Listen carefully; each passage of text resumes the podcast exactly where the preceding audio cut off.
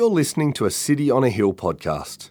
We'd love you to use and share this podcast, but please refrain from editing the content without permission from City on a Hill. If you'd like to know more about our church, or if you'd like to donate to the work of City on a Hill, please visit cityonahill.com.au. Uh, and as Alana said, we are in the middle of a series uh, looking at this book, this letter written by the Apostle Peter to the church. Uh, it's called Sojourners. Uh, that's our series title. And we're going to see particularly why that is called uh, that today. And the big question that, that Peter answers throughout this letter, but in particular, our text this morning uh, raises is how do we live as Christians in the world? You got that? That's the big question we're looking at this morning. How do we live as Christians in this world that is changing, crumbling, and crying? So, as we look at uh, the word, we're going to see three things in response to this question. Firstly, we need to remember our identity. We need to remember our identity. Who am I? And that's a question that you know many people of this generation are struggling with. We're trying to fit in.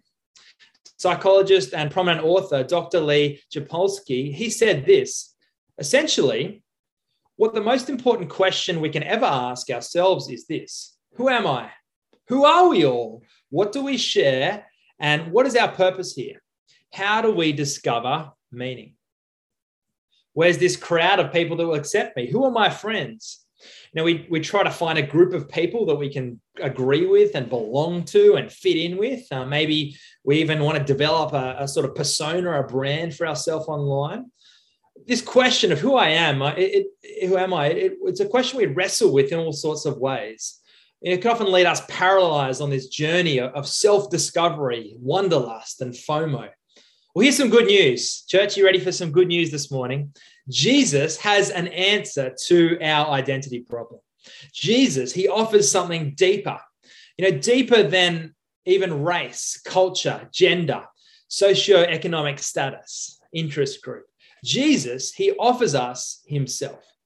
As Christians, and we saw this uh, if you were with us last week, we are a chosen people, a people brought out of darkness and into light. Friends, this is good news. It's not because we're better than others. We are just recipients of his mercy. Uh, you know, as, as we saw last week, we are priests. We are priests. Uh, we, we get the privilege of heralding this gift that we've been given to the world. Doesn't mean we're extra spiritual, religious people, but we're priests. We're to point people to God, to offer spiritual sacrifices in view of what God has done in giving us Jesus. We are to live as living sacrifices. But in particular, what does this passage this morning say? Well, uh, open up your Bible again, keep it open to verse 11. Peter says, Beloved, I urge you as sojourners and exiles. Friends, this is who we are. This is who a Christian is a sojourner, an exile, a sojourner, you know, a sojo. Well, what is that? Well, it's a stranger. It's a foreigner. It's one who lives somewhere else, but is just sort of passing through for a while. You know, it's like the international student who comes out for a semester. You know, they don't plan on staying. This isn't their true home, but you know, they're getting a qualification. They're working hard for a season that they can use that in their home country. Or it's like the grey nomad who goes on the caravan trip around Australia. You know, they might stop in in Airlie Beach, um, somewhere nice. I don't know if it's raining up there, but that's not where they belong. They just stop there for a season. In the same way, we don't belong here. We don't belong here. City on a hill, you don't belong here. You know, welcome to church. Welcome to Zoom church. I've got a message for you. You don't belong here. Of course, you're welcome here. We're so glad that you found us here, particularly uh, this weekend, particularly on Zoom. And it's special warm welcome if it's one of your first few times here. So glad that you're here. But us in Brisbane, in Australia, wherever on earth we're dialing in from, this is not your true home. Where is our true home? Well, we saw that back in chapter one. Flick back to chapter one, verse three and four. Um, Peter says that we have been born again to a living hope through the resurrection of Jesus Christ from the dead. to an inheritance that is imperishable, undefiled, and unfading, kept in heaven for you.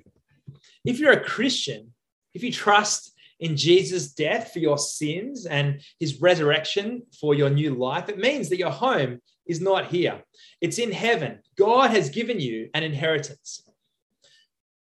Now, like, I don't know what you uh, uh, want on your grave. I don't know if you ever thought about this at all, but I don't know if this uh, picture will come up.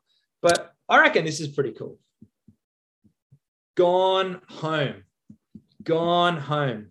There we go. It's come up. How good. Gone home. I love that. I love the simplicity of that statement. Sarah, if you're if you're tuning in uh, in the other room, write that down if something happens to me. going home you know, some of us we're, we're trying to crack into the Brisbane property market. You know, good luck. Um, you know, maybe you're waiting for a rich relative to, you know, help out a little bit.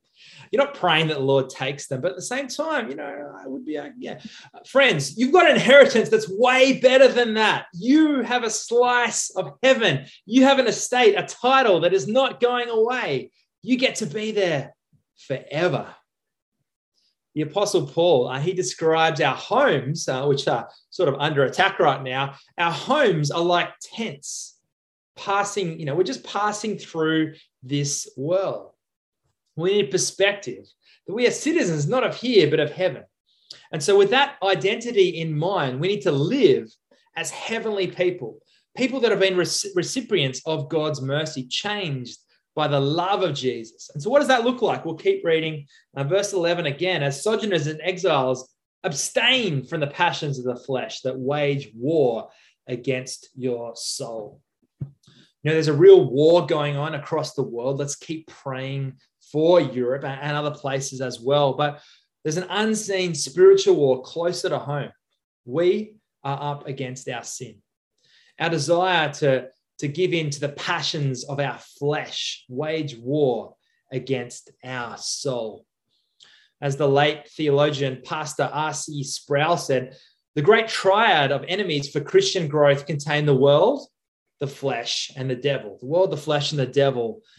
This war, it's though as our sinful nature is trying to invade us and take ownership of us.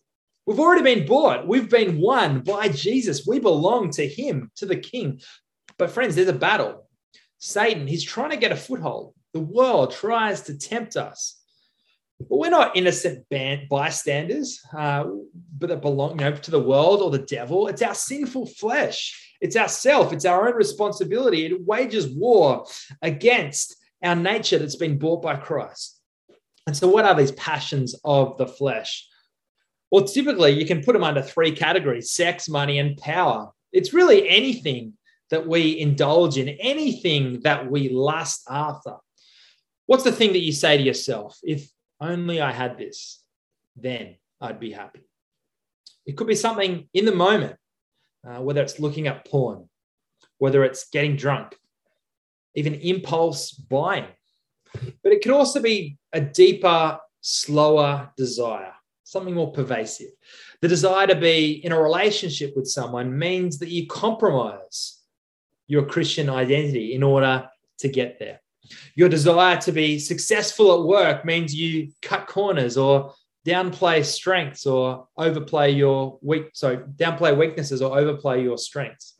Your desire to look good in front of others mean you present yourself a certain way on social media. What are we to do? We're to abstain, we're to back off, flee, get out. How do we do this? Well, not by focusing on our sin, but focusing on our Savior who set us free. Remember that we're saved sojourners. Uh, English 19th century pastor J.C. Ryle, uh, he said this the world, the flesh, and the devil can never overwhelm the weakest person who sets their face towards God. The world, the flesh, the devil can never overwhelm the weakest person who sets their face towards God. See, it's not about us trying to muster up strength and trying to fight the battle. The battle's already been won. You are victorious in Christ. Look to him who died on the cross to pay for your sin and raised to life. We've been given this new identity, not as a citizen, but of a sojourner of a new world. And so at 11 p.m. tonight, when you're scrolling on Instagram, say to yourself, you don't belong here. When you're looking around and you're envious of your neighbor's Renos, remember, you don't belong here. You're a sojourner. You don't belong here. Your home's in heaven. And so, firstly, how do we as Christians live in this world? We need to remember our identity. Remember our identity. Secondly, point two, we respect human authority. Respect human authority. We're not of the world, but we're still in the world. Uh, if you go camping, I know some of you went camping this weekend. What a weekend to pick!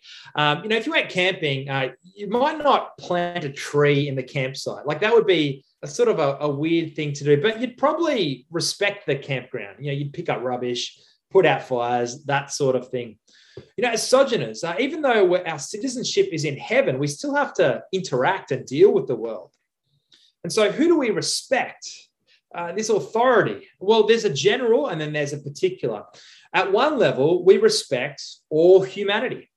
Everyone has human autonomy and authority. And in verse 17, it says, honor everyone. Why do we honor everyone? Well, everyone, you are uniquely made in God's image. Everyone, regardless of color or creed, has been given dignity and worth by their creator. And even more than that, humans have actually been given authority by God. You know, it's not the it's not the bin chickens that are running the world. It, it's us. It's humans we're the ones who have been given authority by God to steward, to have dominion over creation. You can read about that in Genesis 1 and 2. This is the order that God has set up. And we see it again, uh, the call to honor in verse 12. 1 Peter 2, verse 12. Keep your conduct among the Gentiles honorable. Who are the Gentiles? Uh, literally, it means the nations, those who are in this world that are outside the people of God. It's not making so much a Jew Gentile distinction, but it's those who are not Christians, those who are not part of the people of God. See, the church, we are to live in the world and to honor those around us, those we disagree with morally, maybe politically, those who have other religions, even those who are atheists. We are to respect and honor them. Why? Well, keep reading, verse 12. We're to keep our conduct among the Gentiles honorable so that when they speak against you as evildoers, they may see your good deeds and glorify God on the day of visitation. We're to live with honorable conduct so that there wouldn't be barriers between us and the gospel. Uh, commentator Karen Jobes, she says this uh, The challenge Peter presents to the thoughtful Christians is to live by the good values of society that are consistent with Christian values and to reject those that are not thereby maintaining one's distinctive Christian identity.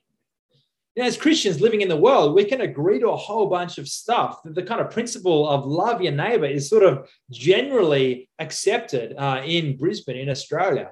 We can accept a whole bunch of Australian values. At the same time, we're also called to live distinctly and reject those that aren't. And ultimately, we do this, why? So that people that witness us would glorify God, that they would turn and trust in Jesus. You know, Jesus uh, in the Sermon on the Mount, we looked at this uh, last year. He said something similar after calling his people a city on a hill, which, by the way, is where we get our name as a church from. Jesus said this in Matthew 5 16. He said, Let your light shine before others so that they may see your good works and give glory to your Father who is in heaven. Christians are called to live in the world, letting our good deeds shine so that ultimately our lives will look different and that people might give glory to God, that people might come to know Jesus.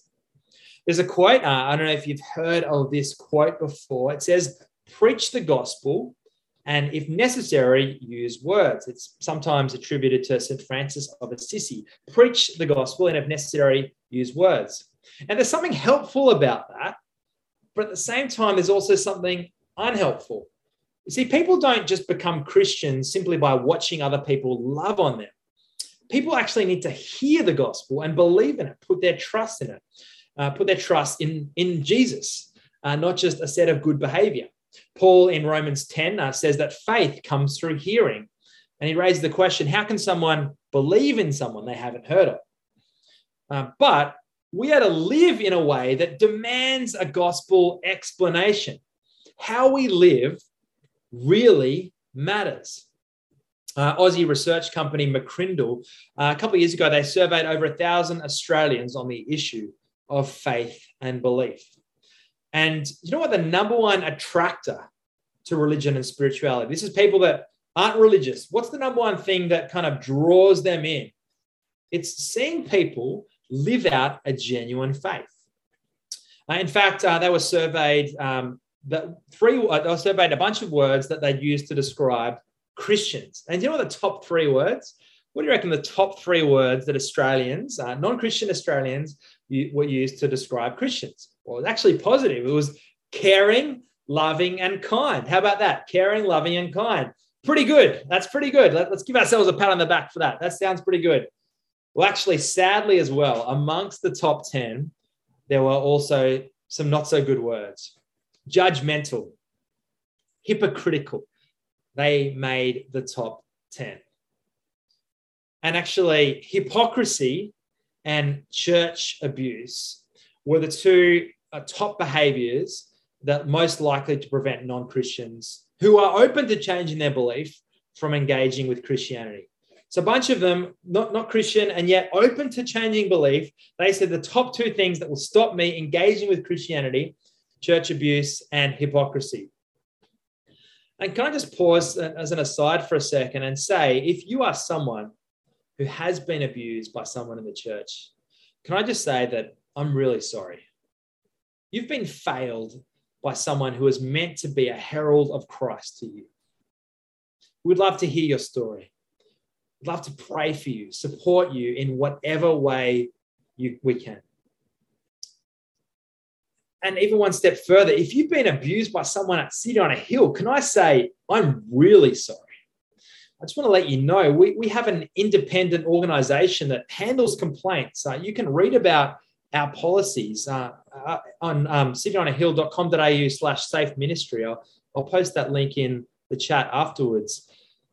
How we live as Christians, it, it really does matter.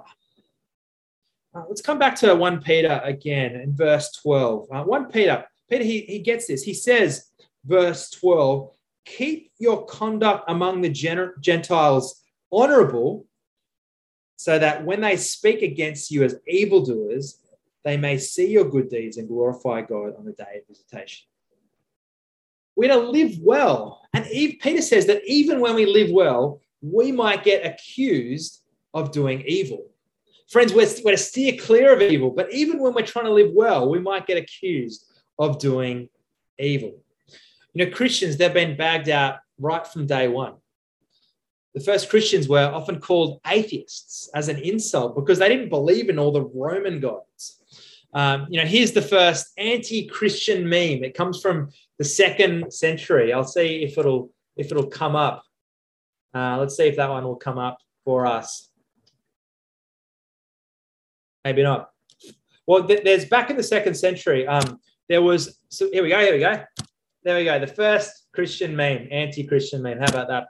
Um, it says in Greek um, on the left. There's kind of the original, and that's sort of been polished a bit. It says Alexamenos Sebetai Theon, which means Alexamenos. He's a, a Greek guy. He worships his god.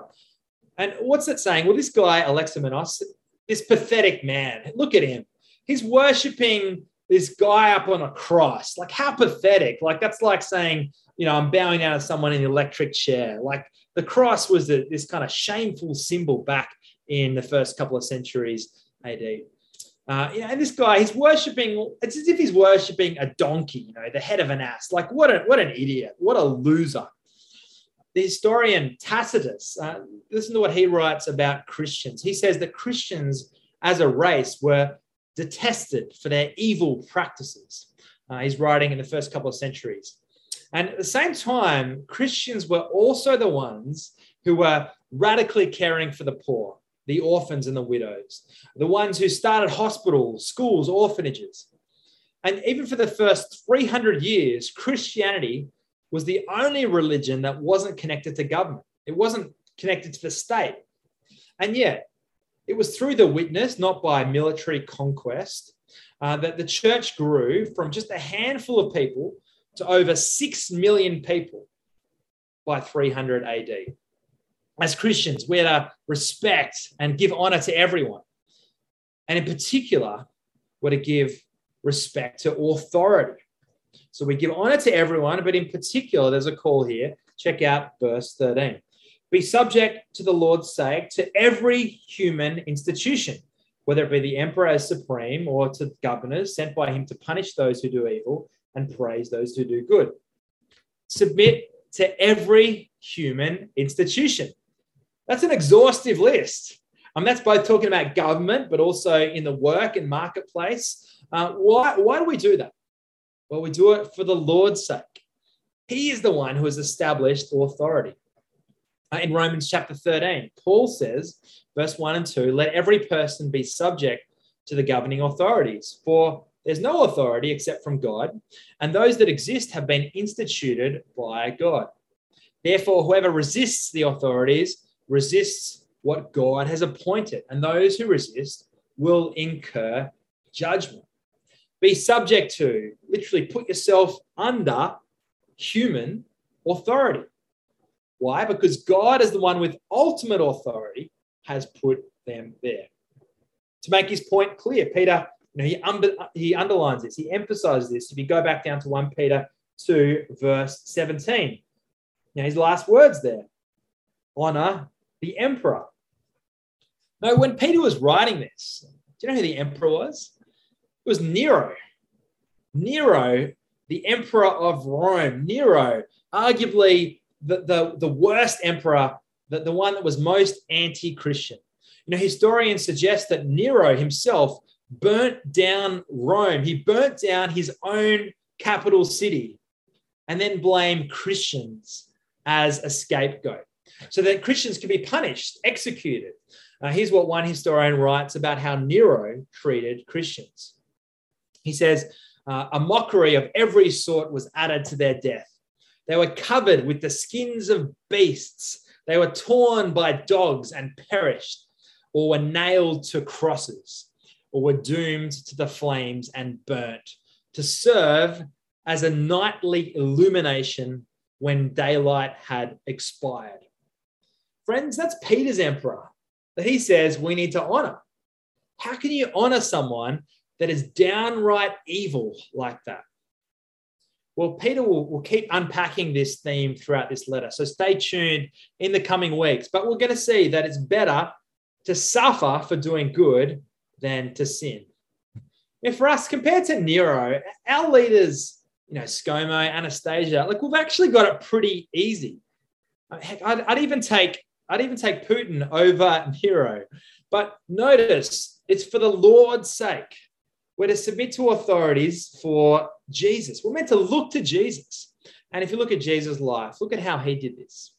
Jesus, while he might not have agreed with authority, he honored authority perfectly. Despite going through a sham of a trial, he didn't retaliate. He allowed the legal processes to unfold. Even on the cross, he prayed and forgave those who put him there. We're to honor our leaders. We're not very good at this as Australians. Now we've got tall poppy syndrome. We like to, to cut down those who are above us. And you know, social media, the, the era of memes, everyone's got their own opinion. We can tear down our leaders without really any consequences. Church, what would it look like if we honored our leaders, even those we disagreed with? How are you going at praying for your leaders? How are you going at respecting that office that God has instituted? How do you react when you know people, whether online or, or you know at, at work, um, around the water cooler, you know they're having banter about a certain politician, that certain leader, and when that banter becomes more than just a little bit friendly, it becomes abusive, hostile, now, for us as Christians, that, that doesn't mean we have to agree to all of our leaders on every policy, but we might think that some laws are just dumb. But that doesn't mean we can just disobey. uh, you know, like I know probably not many of us were driving this morning. Um, and, and if we are driving this weekend, we're probably not likely to speed. But, you know, um, when it's dry, sometimes the speed limit just seems really slow, you know, especially when there's no cars in the road and it's dry. But, church, we're called to submit. Maybe uh, over the last couple of years, you've thought differently about some of the laws and the mandates of coronavirus. That doesn't mean that you can just disagree because you don't like it or because it's inconvenient. Yes, there are occasions that I want to suggest that, that Christians can disobey. This is called civil disobedience. And we actually see this in the Bible. We see uh, this last year in Exodus 1. Pharaoh, he issues a, a decree uh, to kill all the baby boys uh, of God's people. And the midwives, they refuse and they're on it. Daniel, he's called to pray only to the king, King Nebuchadnezzar. Instead, he disobeys, he leaves his window right open and he prays to God. And Peter, who, who wrote this letter in 1 Peter, in Acts 5, we see the council leaders, they tell Peter and John, hey, stop preaching about Jesus. But you know what, Peter and John, they boldly say this whether it is right in the sight of God to listen to you rather than God, you must judge. But we cannot but help but speak of what we've seen and heard. They're told to stop preaching Jesus. They just go right ahead and keep doing it. But all these instances of civil disobedience, they have one thing in common God was clearly honored above men. And so the, the only time we can disobey authority, it, it's when we want to honor God first. It's when we're forbidden to do something that the Lord commands, or we're commanded to do something that the Lord forbids. It's when we're told to go and sin or it would be sinful to go and do that. Sometimes, you know, so maybe someone in, in authority might go tell you to do something that's wrong, uh, to steal, to lie, to maybe fudge some numbers, uh, to make an annual report look better, to pay less tax. You know, you don't do it. You don't do it. You, you don't submit to that authority at work because God has a higher authority. So, how do we live in the world. Well, church, we're not meant to be a bomb shelter kind of hiding from the world, um, nor are we up on our high horses, kind of casting down rocks in judgment on the world. But nor we're not meant to be a mirror that reflects the world. Church, we're, we're to be a city on the hill, shining the light of Jesus into every dark corner. We need to remember our identity, firstly. Secondly, we respect everyone, especially authority. Thirdly and finally, we're to revere the true king. Uh, we see in this passage who really is the authority. No prizes, it's God. Uh, we're to give him reverence, we're to worship him, praise him, put him above everyone else, especially ourselves. Throughout this passage, we see God, he's placed at the top. Come again with to me, verse 12. Uh, Peter says, Keep your conduct, conduct among the Gentiles honorable, so that when they speak against you as evildoers, they may see your good deeds and what? Glorify God on the day of visitation. We live honorable lives so that God would get the glory. Keep reading verse 13. Be subject to, for the Lord's sake, for every human institution. Well, why keep reading? Um, down to verse 15. For this is the will of God that by doing good you shall not you, you shall put to silence the ignorance of foolish people. Again, keep reading verse 16. Live as people who are free, not using your freedom as a cover up for evil, but living as servants of God. Know, we've got a lot of freedom in Christ. You know, Christianity is the only religion, the only worldview that says you don't have to do anything to get saved. It's all about what God has done. There's incredible freedom. But that freedom is not freedom to be a jerk. It's not freedom from constraints. It's freedom to flourish and, and freedom to live as God intended. You know, if I were to take a fish out of a fish bowl and place it on the side of the road, is that fish free, free to do whatever it's want? No, it's got a purpose. It's been made to swim uh, in that bowl, in the river. You know, some of us think that, you know, we're saved by grace. Um, at the end of the day, if I break a few laws here and there, uh, if I'm a bit lax on some things, doesn't really matter in the long run. You know, I'm forgiven.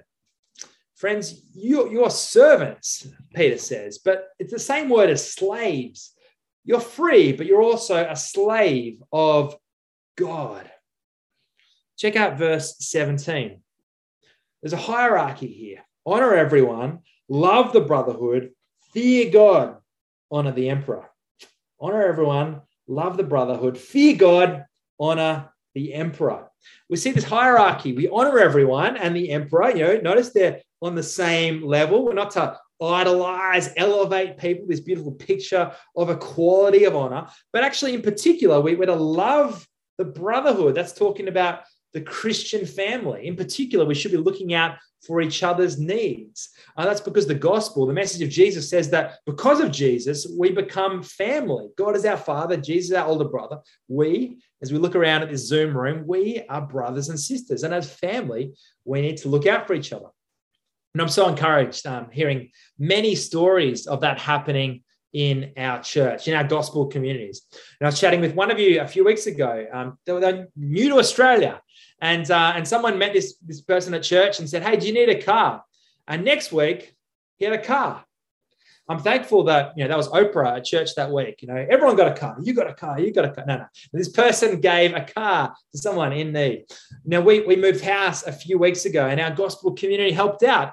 And you know, it wasn't just moving boxes, though. That we are thankful that you move boxes. It was looking after our kids. It was organizing our kitchen. It was putting together our bed. And right now, in particular, this weekend, after what we've been seeing with the weather, let's be looking out for each other. Who could you message today to see if they're doing okay? You know, we're going to have a chance uh, after at the end to, to kind of have some breakout rooms. Stick, stick, stick, stick, stick around if you can, um, just to see how we are going as brothers and sisters. But above the brotherhood, you know, above Christian family, of course, we're to have God at the top. That's why Peter says, fear God. You know, in a time when many would have feared the emperor, and for good reason, we're called to fear God. What does that mean? Well, it means seeing God as the ultimate authority, seeing Him for who He really is. The fear of the Lord is the beginning of wisdom, it says in Proverbs. Having a right view of who God is, that should be our guiding principle for life. Jesus says in Matthew 10 don't fear those who kill the body but cannot kill the soul. Rather, fear him who can destroy both soul and body in hell. Under Emperor Nero, um, who Peter wrote, actually, Emperor Nero, his regime ultimately killed Peter. Church history tells us that Peter was crucified upside down. He didn't want to go the same way as Jesus. You know, right now in, in Ukraine, generals, uh, President Putin, they've got a fair bit of autonomy, fair bit of sway as to who lives and who dies. But ultimately, it's God who controls eternity. God can destroy both body and soul. And so we don't need to fear any human. I mean, what's the worst they can do? Kill us. Rather, we fear the one who's really in control. That means we obey when no one else is looking because God is always there.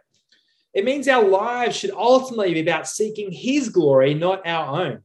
And it means we should be people of prayer. So much of our life, as even this weekend tells us, is out of our control. But I'm thankful that we know the one who is.